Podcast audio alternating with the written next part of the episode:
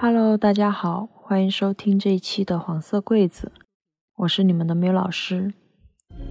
如何保持沉默？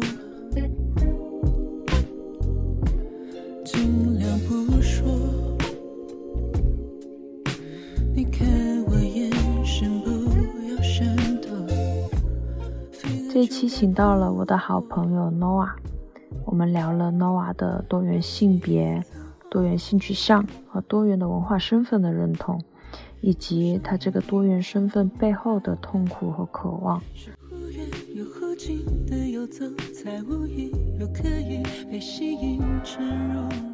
我们试图通过这期节目去探讨，作为一个边缘身份的我们，如何跟自己去和解。或许我们可以为边缘的这个身份感到骄傲，又或者。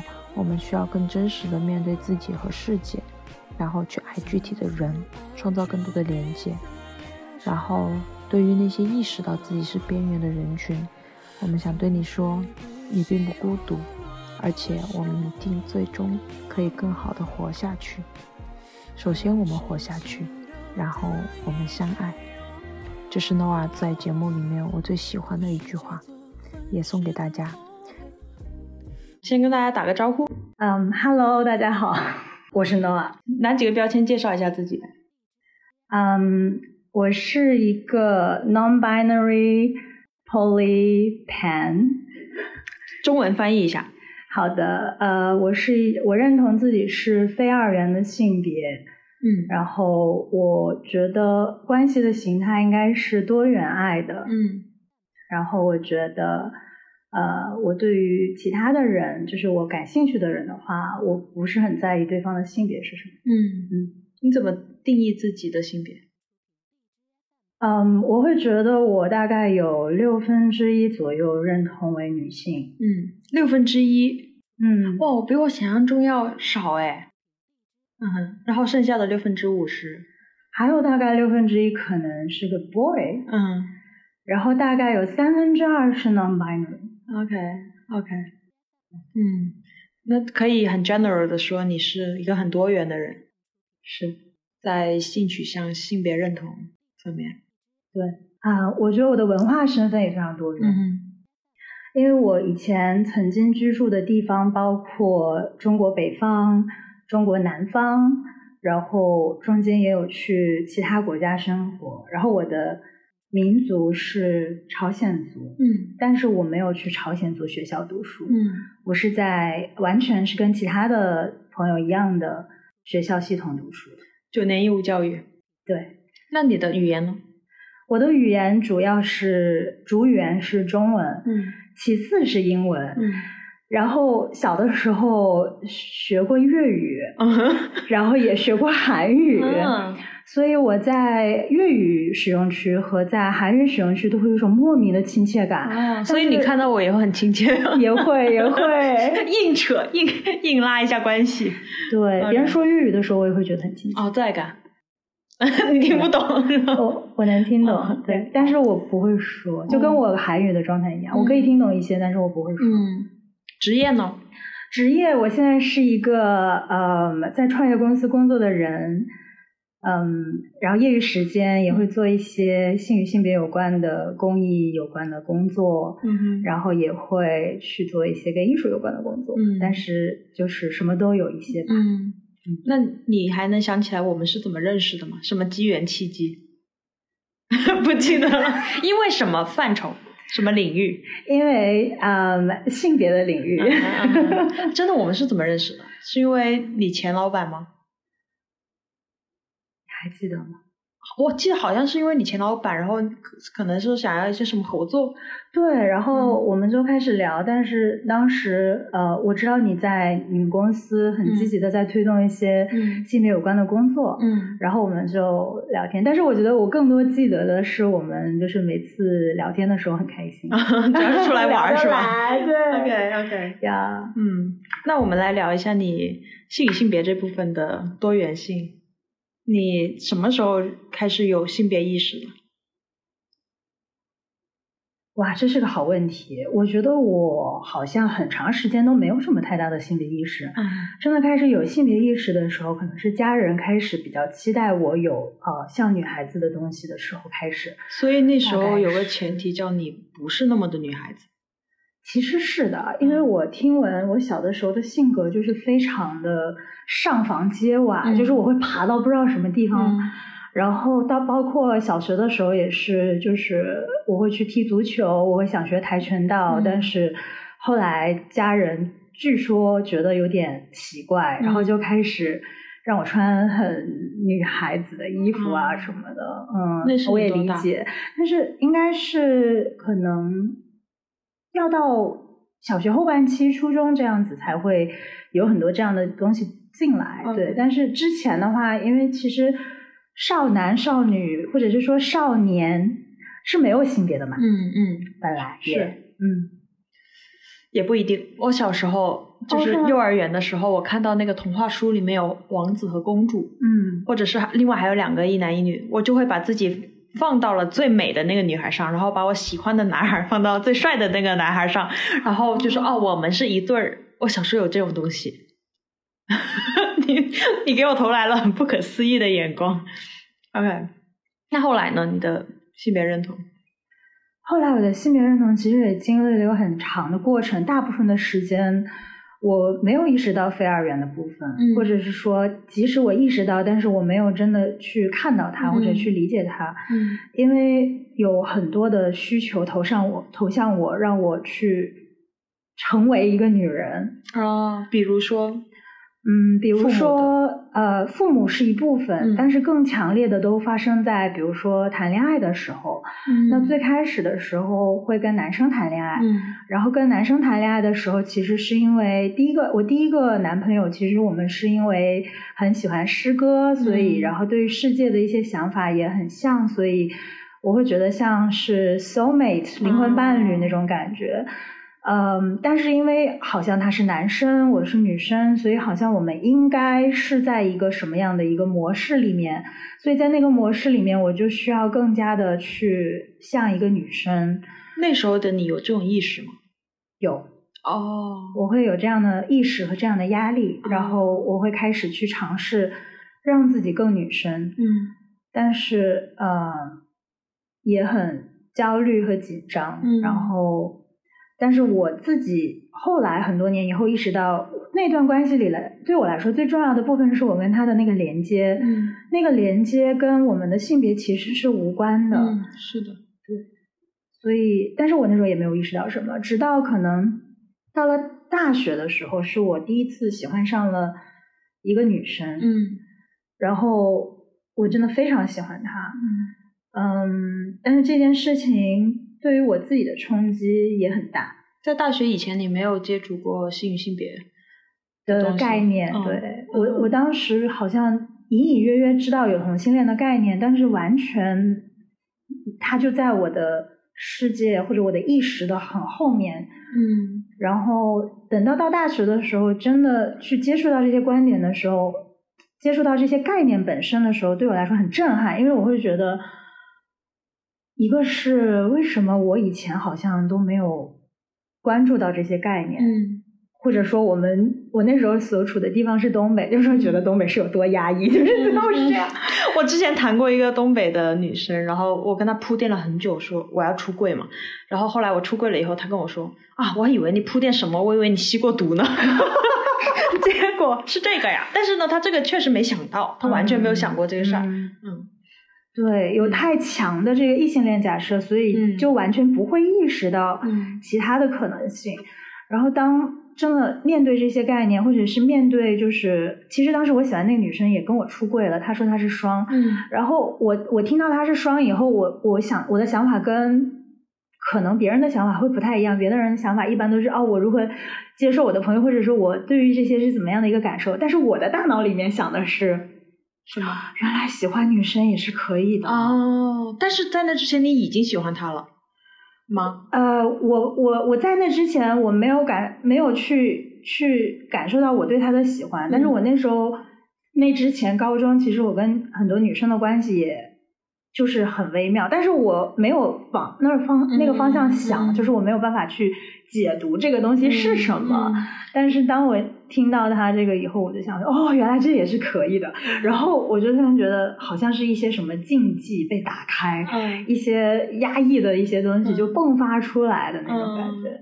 所以后来就开始进入了这种自我认同的过程。嗯，嗯我还蛮惊讶的。你说你到大学才打开了这个世界，因为我对你的印象就是你是我身边非常非常前沿的一个为性别性与性别领域做贡献的，称得上说是社会学家的一个人了，社会运动家。对你做了非常多的事情，这个是我非常欣赏你的一个部分。哦，所以没想到哦，原来你在大学的时候，因为那个女生开启了你的这个部分。后来呢，你们在一起了吗？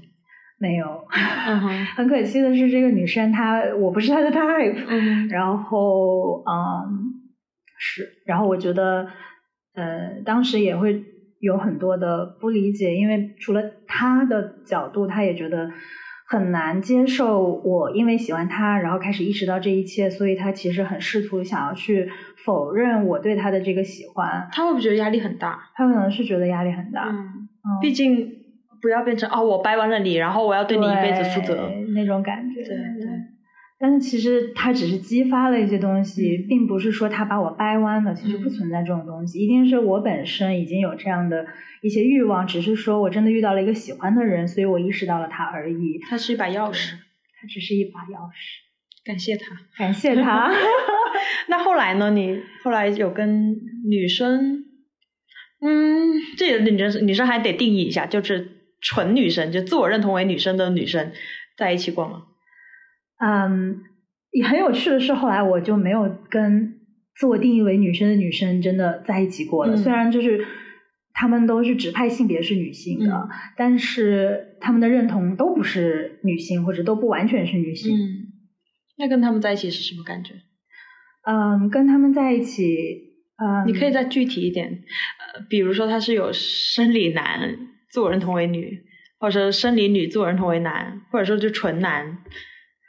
呃，后来谈的几个人都是使指派性别是女，然后但他们的自我认同，有的人是呃非二元的，嗯就是性别酷儿的，嗯呃，也有人是呃人类。嗯嗯嗯那呃，自我认自我自我认同为性别酷儿的人，他们都嗯，就是感觉上可能会偏男性气质一些。嗯嗯，嗯是这样子的状态。嗯，和他们的感觉就是，我觉得跟他们在一起的时候，我更加强烈的需要成为一个女人，嗯，就有一点点像我跟嗯初一些男生在一起，甚至我的初恋其实对我的性别期待也没有那么强，我觉得那个时候是更多是我基于就是这个社会的对女性的性别期待，嗯但是那个男生对我没有那么强的性别期待，反而是后来跟就是性别酷儿里面就是更偏男性气质的朋友在一起的时候，我会觉得他们最开始喜欢我的原因。和他们在这个谈恋爱的过程中，他们看到我的部分，嗯都是那个女性气质的那个我，或者是说那六分之一的女性。嗯，所以基本上每一次谈到最后的时候，我都会很难受。然后我我后来一般都会把头发剪掉，然后嗯那一次一定会出现我跟对方讨论这个头发，然后对方不希望我剪短头发，嗯但是我非常想剪短头发，然后就又会因此吵架等这样的一些事情。所以这个部分曾经也让我很迷惑，我也那个时候还不知道这意味着什么。嗯我还没有意识到这个 六分之一的那个东西，嗯我就只是觉得，哎呀，我就是觉得很不舒服，嗯我就觉得他们好像没有完全看到我，嗯，我觉得他们好像深爱的那个人跟我有点距离，嗯就是这种感觉。你觉得这个部分他们对你的期待和你自己多少内化了一点儿社会对你自己的期待，哪个关系更大呢？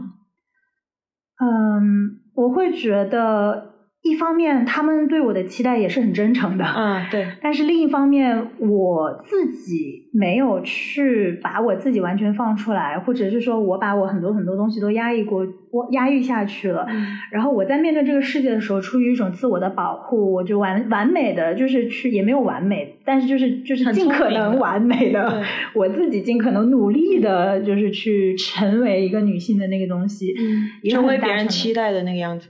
成为别人期待的那个样子。对嗯就影响了这一切。然后后来我也有很多自我反思，我就觉得确实我自己也没有很对得起我自己，或者是说也是我自己给别人创造了这样的误会和这样的印象。所以或者说你只是太聪明，你知道别人，你提前知道了别人想要什么，所以你把那部分展现出来了。你说的很对，是的，这样会认可自己一点吗？我好像试图在安慰你。呃，我还是很认可自己，但是我也觉得不能把所有的责任都怪到别人身上，因为有的时候，嗯，我们呈现给这个世界的样子，一定也会是别人接受到的一些信号。那如果我也没有把我完全的东西放出来，我又如何怪别人没有看到完全的我自己呢？所以我是从这个意义上去做一些反思，但是也也不是否定自己这样。嗯，我有一个迷思啊，就是你的那些在一起过的人，他们自称为性别酷儿。但是他某个意义上又在限制你的性别表达，你会有这一部分吗？就会觉得有矛盾吗？他们内在？我会觉得他们也许是有的，但是他们不一定真的意识到这件事。嗯，他们可能会觉得在理念上是非常支持这种多元的，嗯，但是在实际的互动上，我又很强烈的感受到一些他们的期待，期待。对，所以有一些。矛盾在这里，然后这种矛盾是可能也源于他们自己内内部的一个矛盾，他自己跟自己的嗯一个过程，所以其实也没有什么，嗯，大家都没有什么问题，只是说人和人相遇的那个时机，如果刚好就是这个人的这个阶段遇上了那个人的那个阶段，嗯，然后彼此的能量是相反的，或者是我们渴望的那个东西，跟对方想成为的东西刚好相反的话。那就很尴尬。就比如说，大家都在对方身上寻找一些嗯东西，然后那个恰恰是他可能想要逃离的那个东西。比如说，这个东西假设是女人的部分，或者是女性气质的部分，那这个关系就会变得非常的拉扯。所以，这是我现在对这个事情的理解。它只是一个呃人和人之间在一个特定的不是很对彼此很。好的一个 timing，嗯，就像有的人的那个是其他的元素，可能我的这些里面有这样的元素，嗯，也不是唯一的元素，但是是一个部分。我意识到我刚刚提出那个问题，是我陷入了某种框架里面，叫做我试图给一个 judge 吧，就是叫做性别酷儿是不是就应该，或者说就不应该去期待对方是更更更男性的，或者是更女性的。对，我觉得其实这一点上来说，我们呃都会有这样的，我也会有这样的部分。但是后来我意识到，就是其实取他的取向和他的性别是两回事。虽然说他的性别是性别酷儿，但是他有可能是单性恋。像我可能是泛性恋，对我来说真的是对方是什么样的性别，对我来说都是 OK 的。啊，但是。如果对方确实是单性恋的，就是他就是喜欢女生呢，那他那我们也有可能就是不是很 match，那也是 OK 的。嗯，但是不管是在呃二元性别的视角，还是泛性恋的视角，我里面也是会有阳刚的部分和阴柔的部分，它只是百分比的部分不同。确实，对。然后我在想，如果这样的话，就是事情变得很复杂。你要跟一个人相遇，他可能期待你是百分之三十的男性魅力跟百分之七十的女性魅力，结果我们刚好相反，那就很尴尬。是的，所以我在想，可能就是以刚刚好，大家就是很喜欢对方的那个完整的那个状态，这样的两个人相遇是最好的一个状态。或者长远来看，就是你们磨合到一个地方。我已经不在意你是男男性部分多少，女性部分多少，我只是纯粹喜欢你这个人，这是最美好的。对，这也是后来为什么我觉得需要多元爱的原因。嗯，就是在某种程度上，如果是一对一的关系的话，怎么可能就是有人和人就是完美的，就是匹配对方所有的需求和欲望呢？从性别的层面是这样，从很多别的事情上也是这样。对，可能金钱观，可能。别的世界观或者政治观，都会有不一定完全契合的地方。但是我们也许没有必要在一个人身上去寻找那个完美的另一方、另一半。嗯这也许是一种意思。嗯那是不是我们可以有几个不同的人，然后他们互相也认识彼此，然后他们可能跟我们连接的点是不一样的，我们跟每一个人的关系的形态也不一样的。那么大家每一个人也都有很多不同的人，然后这些人也都能理解他们的不同的点。那么这样的话，是不是会更好呢？这是我在想。嗯，也想试图去实践的。是的。具体来说怎么实践呢？具体来说，我也还在学习。这其实也没有什么要学的，就是就是爱就对了。我觉得是 consent 加爱就好了，就是大家一定要能同意这个这个合约，嗯，不能说是欺骗对方或者是什么样，就是说大家都愿意接受。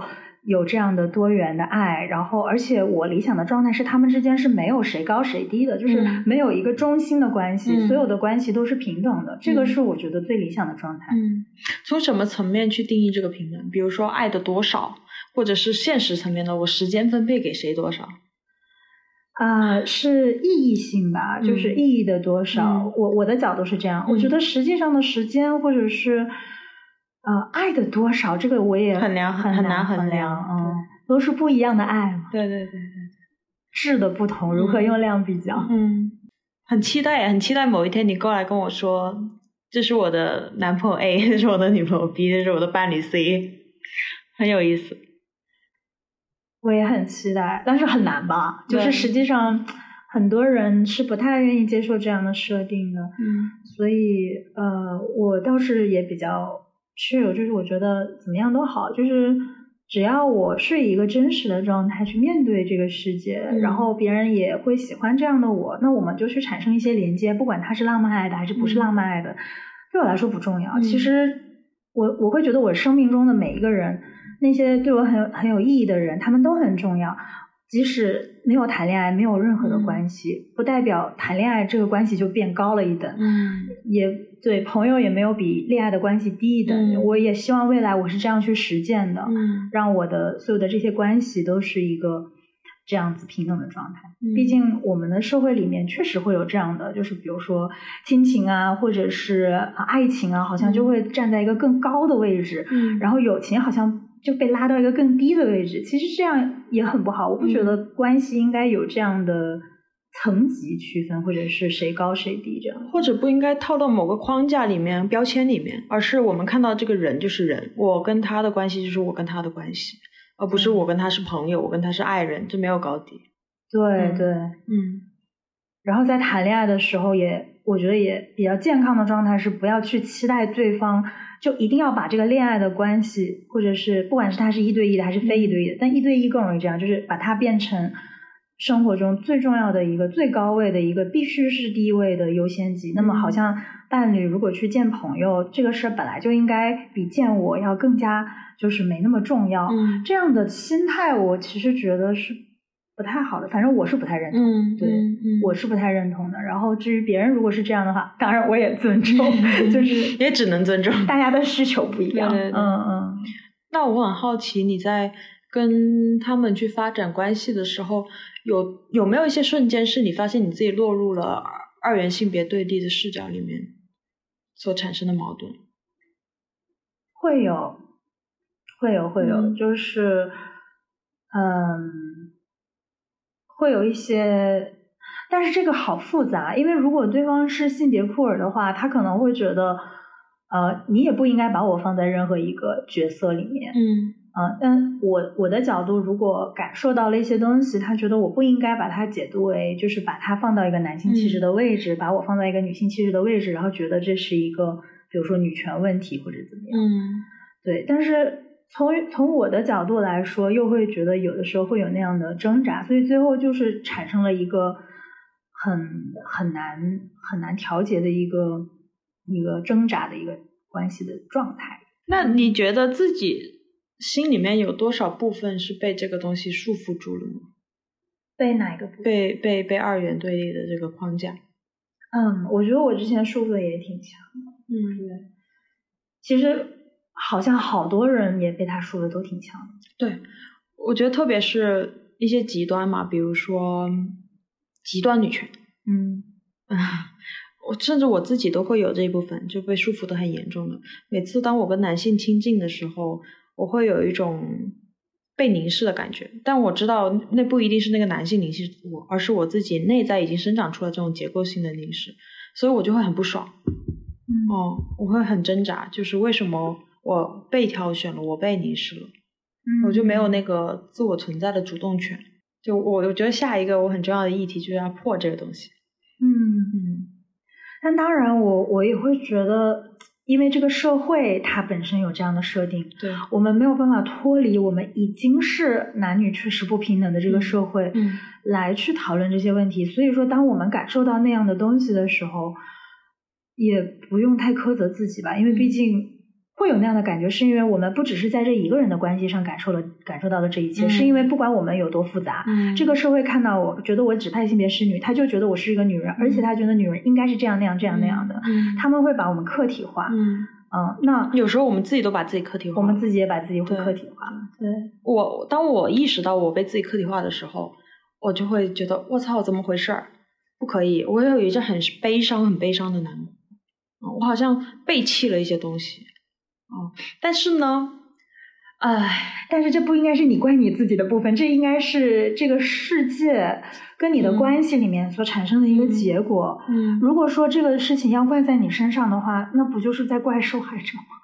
但是我有很难过嘛，就是哦我在宣扬我有多平等、多追求自由，但是我却把自己放到了这个位置上啊。但是当然了，也是因为我我我被放到这个位置上，我才可能会这么用力的去号召这些平等和自由。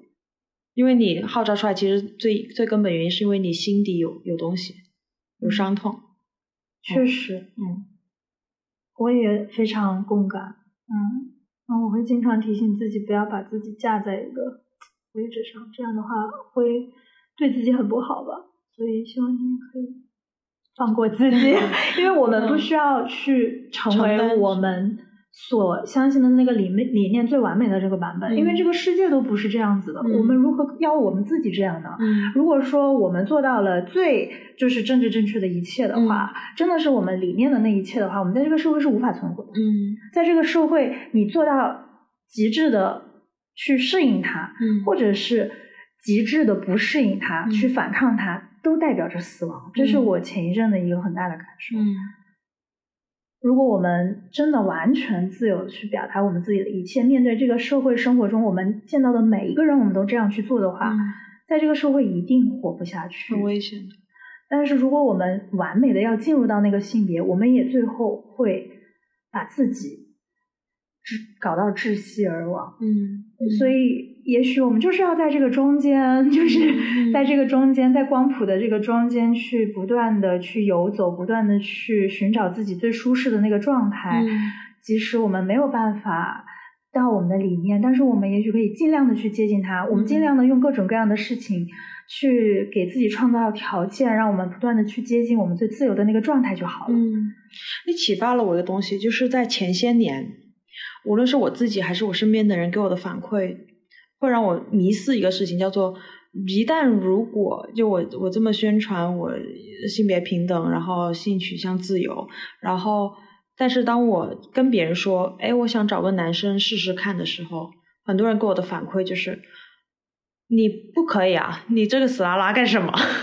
你要认清楚自己，你就是个彻彻底底的拉拉，你为什么要跟男生在一起？会收到这种反馈。对，而且我自己可能最深曾有一个东西叫做，哎，如果我走进了异性恋的婚姻，我是不是就背叛了这个群体？会有一种强烈的背叛感。有一次做梦，梦到了我跟一个男人真的结婚了，然后在婚礼上的誓词，我一定会把我婚礼搞的一个 LGBTQ 友好的婚礼，然后在那个上面，我想要去出柜，就跟我的父母、跟我的所有的亲戚朋友跟他们说，哦，我这辈子爱过很多女人，但是我现在哎决定跟一个男人怎么怎么怎么样，巴拉巴拉，然后就一大番性别友好、性取向友好的言论出来，我一定会这么做。如果我真的走进婚姻的话，假设那个婚姻是男性，嗯，但是我想说的是，呃，我们作为性少数吧。很多时候也给自己非常大的枷锁，是。好像一定得选择某一个派别。某一个标签，某一个身份，对，而且那个身份好像是个固定的什么东西，你还有一个完美的那个身份。很多时候我甚至避开圈子，就是虽然我搞了什么 LGBTQ 的社群，但其实我很少主动去参与活动，或者我甚至避开不去发展特别亲密的跟这个圈子的连接，就是因为我担心有一天，当我进进入了异性恋婚姻的时候，我会被指责说你背叛了我们这个群体。嗯。对，理解你的那个感觉，而且这个真的是很容易发生的一个事情。在双方的社群里面，很多人如果他跟异性最后有一些比较强的关系了，或者他最近的主要的关系是跟异性，就会有很大的这种压力。对。但是我一直都觉得这个其实是很不合理的。对。就为什么他要同时接受？嗯，异性恋和同性恋就是强烈认 对强烈认同这两边的人的歧视，他好像被夹在中间，对，就跟拜一样嘛，拜就是最底层的。那其实好像谁都会去就是骂他，对对对对，就很惨很惨。所以到后来，我觉得用 pansexual 来定义，可能也是一种很巧妙的方式。当然，我我觉得 pansexual 很好哈，啊，但我自己。对，还是暂时会先用 by，对，就算会，最就算会接受一些骂名。不过其实现在 by 的 by 的这个定义已经变成了两种及以上的性别，而且那个性别不一定是男和女，所以其实 bisexual 和 pansexual 已经边界很模糊了。对，哦，这是新的定义，因为那个 bisexual 的社群后来又重新再定义这个定义本身。但是确实，如果说白菜水的话，大家现在普遍还是会觉得他可能是一个男或者一个女，而且他们想象的那个男和那个女就是那种很男的男和很女的女这样。OK，啊，OK，那基本上我觉得在边儿上的人都是最容易被打的。嗯，你你怎么定义自己？你觉得你跟主流的距离有多远？我觉得我始终都在边缘上，在所有的维度上都是在边缘上。嗯，呃。尤其是就是这种身份型的东西，就是比如说，呃，性别也好，关系也好，然后也包括文化身份，对，这些全部都是模模糊糊的，好像既不完全属于这边，也不完全属于那边，然后这种就是最容易被认为可能是潜在的叛徒这样子的位置，但我还挺喜欢这个位置的。嗯，他给你什么？他让我觉得我可以有更多的爱。我记得有一天，我跟我一个朋友聊，我们在测一个跟嗯酷儿有关的展，嗯，然后我们就在讲这个关于酷儿的爱到底是什么样的爱。就我真正认同的，我也希望这个世界都可以往这个方向走，就是库尔的这种爱应该真的是无限的包容和无限的这种自由。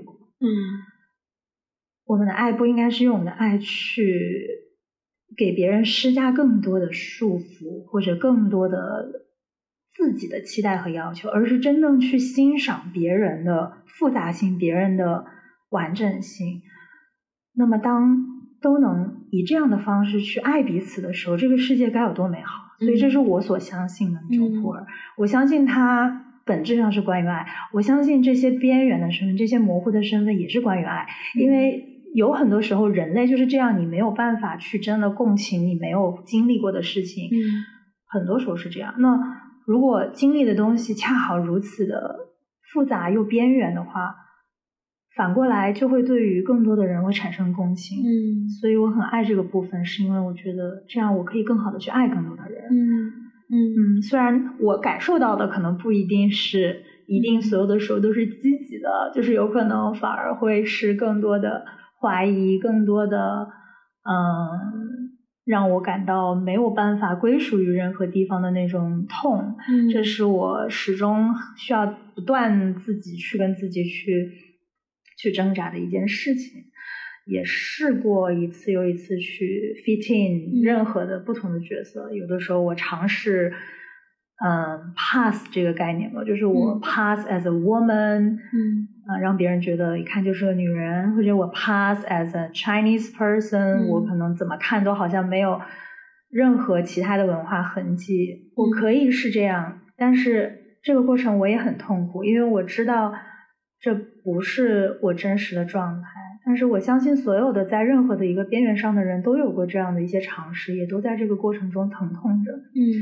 最好的世界应该是大家都不需要这样的疼痛，嗯，就是，但是人总是容易标签化彼此，然后找到最熟悉的那一部分去相见。所以最理想情况是我们能够全然的被接纳。嗯，我我刚刚你在讲的时候，我就想到我们过来路上在聊的那个，呃，人是所有所有社会关系的总和嘛。那如果有一个人去了深山老林以后，他没有跟人的关系了，然后你就很聪明的就跟我说，那他就不是一个人的这个定义了，他就是个 being 哦。然后我我也关注很多边缘的议题，然后你刚刚在讲的过程中，我就是意识到我那些关注边缘的终极需求是什么。是它不只是人和人之间的相爱，而是森林和森林之间的相爱。就像那个深山老林里面只有他一个 being 了，那他跟大地的爱，跟所有森林之间的互动的关系，它就是有意义，它就是存在着的。这个是最完美大一统的世界，就身心灵里面的一一的存在。嗯，就是你我本无差别，不只是。男人和女人、双性恋、同性恋的差别，而只而而是我们跟大树之间、跟大地之间就本无差别。它的最底层就是一个爱和存在连接的空间，这样就很美好。真的，嗯。那你在，哎呀，我都有点不想问这些问题，就是刚刚在那个美好里面酝酿着，我要想一下把你扯回来，说，就在这个过程中，你聊到一些痛苦吗？就是在不同的边缘领域去去定义自己或者被定义的时候，你觉得最最难过、最难过的瞬间有吗？嗯，我想用我名字来回答你。嗯嗯为什么我叫 Noah 呢？这是我最近嗯真的开始去看到我自己的 non-binary 之后，我给自己起的名字。但是它的来来源是一本小说。那个小说叫《Pachinko》，是关于嗯，当年在二战前后被迫去了日本的一些呃朝鲜民族的人，因为那时候也没有分韩国和朝鲜，然后他们迁徙到了日本，然后尽量的去生活。那么呃，这里面有一个人物叫 Noah，他是家里的大儿子，其实他的母亲就是。没有告诉他他的亲生父亲是谁，他一直以为他的亲生父亲就是他家庭里的那个父亲是一个牧师。嗯，然后他们他从小生活在日本，他非常希望就是日本社会当时非常的污名化这些韩民族的人，嗯，认为他们都是罪犯，他们都是呃黑帮，嗯，因为他们在那个社会除了做苦力的工作以外，唯一能出头的方式就是开一种就是。赌博的场所里面的那个机器叫 Pachinko，就是一种弹珠球的那个游戏。哦，那是他们营生的或者是出头的唯一方法，嗯，或者是变得巨有钱的那种方法。那他后来突然间发现。呃，他的父亲，亲生的父亲，其实原来是另外一个人，然后那个人就是在日本开这种 pachinko 生意的人，嗯，然后他就非常难以接受，因为他一直想要通过努力的学习，然后在日本读跟日本人一样，就是读他们的那些很难的那些书，然后最后考上那边最好的学校，然后证明他自己，然后就是完美的融入到这个社会，并且向日本人证明，嗯，朝鲜民族的人也是值得尊敬的，嗯。但是当他发现这个以后，他意识到他的，他认为他的血脉里面就已经有了这种黑帮的这个部分，然后他就如此难以接受自己，他抛弃了他的家庭，他非常的生气，然后他就离开了他们，去到了日本的一个很小的一个城市，然后他在那个城市里面跟所有人说自己是日本人，然后 pass as 日本人，然后生活了十几年。从此他就是只是给家里寄钱，但是再也没有去见过他们，也跟他们说他永远不想跟他们相见。嗯，但是十几年以后，他妈妈找到了他，因为他妈真的太想他了。然后他妈妈去找了他，在他的办公室他们相见。然后他妈妈说，就是又解释了一些，就是当年他的不容易。然后他当时也说，那我之后去看你们吧。然后他妈妈也开心的走了。但是后来第二天，他妈妈听说他走出办公室没多久。Noah 他就举枪自尽了。哦，当我当时看到这一个故事的这句话，就是他原来举枪自尽了以后，我当时极其震撼。嗯，对于一个边缘中的边缘中的边缘，不停的在边缘游走的人来说，看到这样的一个故事，你会觉得曾经一度我也是 Noah，嗯或者说现在为止，Noah 也在我的身体里的一部分。嗯但是我看到了说，如果我没有办法接纳我自己，如果我那么努力的想把自己变成另外一个东西，然后我如此的不能跟自己和解的话，最终就是死亡。对嗯所以我后来起了这个名字，除了他 Noah 这个名字本身是非二元的，他是男生女生什么性别都可以用的名字以外，嗯也是因为这个人物，我想提醒自己吧，就是虽然 Noah 死了，嗯但是我希望所有的还在 Noah 的故事里挣扎的人都可以活，包括我自己。嗯然后带着这种伤痛，但是我们要活下去，嗯我们不要把自己逼到那个角色里，我们不要把自己逼到那种期待里面，我们要好好的活下去，而且我们要真的要接纳自己。嗯所以，这可能就是那个边缘的痛，嗯这可能就是那个边缘最大的痛，它无法 fit in，它即使完美的 fit in，它本质上它也永远不可能真的融入，永远不可能真正的属于，它永远就是这个状态。那么，如果我们自己还不接受自己这个状态的话，没有人会接受。你在说永远不可能 fit in 的时候，有一种巨大的绝望和伤痛哎，我能感受到的。我就我就嗯，一瞬间就很想要去找解法，然后我就想到了 gay pride，就是我们如果必须要被歧视或者必须进不了主流的话，那我们就以此为骄傲，这有点像是我们在做的事情。就是因为可能某些伤痛在某些边缘，关于边缘的伤痛在我们心里面，然后促成了我们某种动力去为这些群体发声，然后去做一些实际的东西，让更多的所谓的主流看到。当然，我觉得不应该是为了让主流看到我们，这个这个目的不对，而是应该 I'm be proud of myself，足够的骄傲以后。虽然你可能底层很多人，我觉得很多少少数群体可能最底层还是会有那个 hate 那个不不接纳在的，但是足够的骄傲一遍一遍的喊喊喊喊到最后，可能自己就足够接纳了。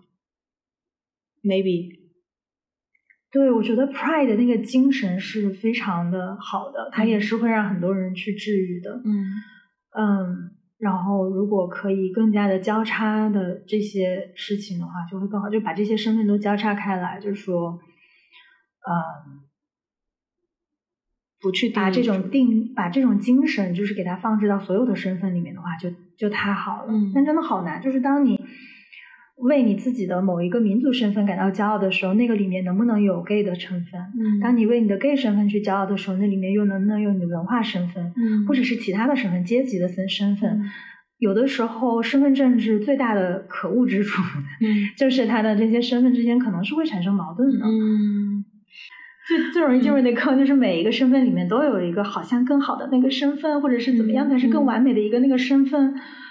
我觉得本质上是他的视角就是在对比，在区分你我，在分哪些更优越。所以最理想情况就是把这种视角去掉。对，你我本无差别，又回到了身心灵的那个大一统里面。确实，对，突然聊的好沉重，啊，不好意思，居然聊的很沉重。但是其实我后来是触底反弹，就是我前一阵有段时间真的是超级 down，、就是我已经到了那个谷底，嗯但是到了谷底以后，嗯我相信所有的人都有一些求生欲嘛，嗯然后我相信我也有，所以可能是那个部分让我从那个就触底反弹了。嗯然后反弹以后，我反而就觉得特别开心，因为我已经想清楚了这一切。那么接下来剩下的就是怎么样好好的爱自己，怎么样好好的爱别人。嗯反而现在我对于我的未来的生活就充满了希望，然后我也决定，至少接下来这十年，我一定要最真实的去面对我自己和我的世界，嗯然后不断的去去创造更多美好的连接。这样的话就会很开心，然后对生活也充满了希望。嗯就虽然是来源于一个绝望，但是最终其实是很有希望。嗯，落到更具体的爱自己和人和人之间的连接里面，这好像也是我的一种策略，就是我年轻的时候，就小时候，可能很经常去关注政治、关注身份、关注性与性别，或者关注社会的不公。但是我后来发现，首先我改变不了什么，这是个巨大的绝望。虽然我可能做了很多事情，但我还是依然改变不了。我还是会把自己在跟男性交往的过程中，把自己客体化，这就是没办法的一个部分。那到到后来就是太痛了，我就去身心灵吧，我就去心理咨询吧，我就是爱自己，就关注更具体的人。更关注爱本身，就不去搞那些政治的东西了，不去搞那些结构化的文文化构建的东西了。嗯，但是当然，这过程里面有一部分叫做我对自己好失望哦。那些我曾经摇旗呐喊的那些自由和公正，我就不呐喊了，我就躲到自己的空间里面去去爱，去存在，说那些那些灵性的话。嗯，但我觉得可能也是我能做的最好的一种解法。其实，在很多做这些事情的人里面，呃，真的可以去面对自己的人也不一定是很多。嗯，虽然看起来是面对了自己，并且以自己的身份为基础再去做这样的相关的工作，但是有时我们在帮助别人的过程中，我们往往就是在用这个方式把注意力转移到别人身上，而没有去看到自己。我觉得我自己也是一个很 典型的案例，所以我就看到自己和。去支持别人之间就是一个互动的过程。如果我们都没有办法真的特别好的面对自己，我们又怎么样去帮助别人呢？哎，我发现我每次跟你聊，都我都得到了一些治愈。那个治愈叫做我从那些政治领域退出来以后去关注自己。然后你每次给我的反馈都叫做，其实你没有真的退出，你只是转移了一下，你去解决更重要的问题了。我当我自己去关注自己的部分，把自己疗愈好以后。其实我可能没有停下来说要为这些东西去发声和号召，我还是很关注那些议题，还是希望大家都 be proud，嗯嗯，有得到一些疗愈，对对对，我很喜欢这个解释，嗯，而且我同意你说的，就是可能恰是因为我们自己内在有伤痛，我们才会那么大声的去呼喊。你有什么想对边缘人群说的话吗？或者想对所谓的主流人群说的话，我们虽然还是在用这个框架来来定义哈，嗯，我觉得我对主流好像没什么话要说，呃，现在我的状态是这样。然后对于其他呃一定程度上会觉得自己有边缘的或者能够意识到这个部分的人，嗯，虽然这个话好像听起来很弱，但是。或者是不一定你会相信，但是其实你并不孤独，而且我们一定最终可以可以更好的活下去。首先我们活下去吧，然后我们相爱吧。好呀，那我们就先到这儿。好，嗯，要相爱，相爱。嗯，好，拜拜，拜拜。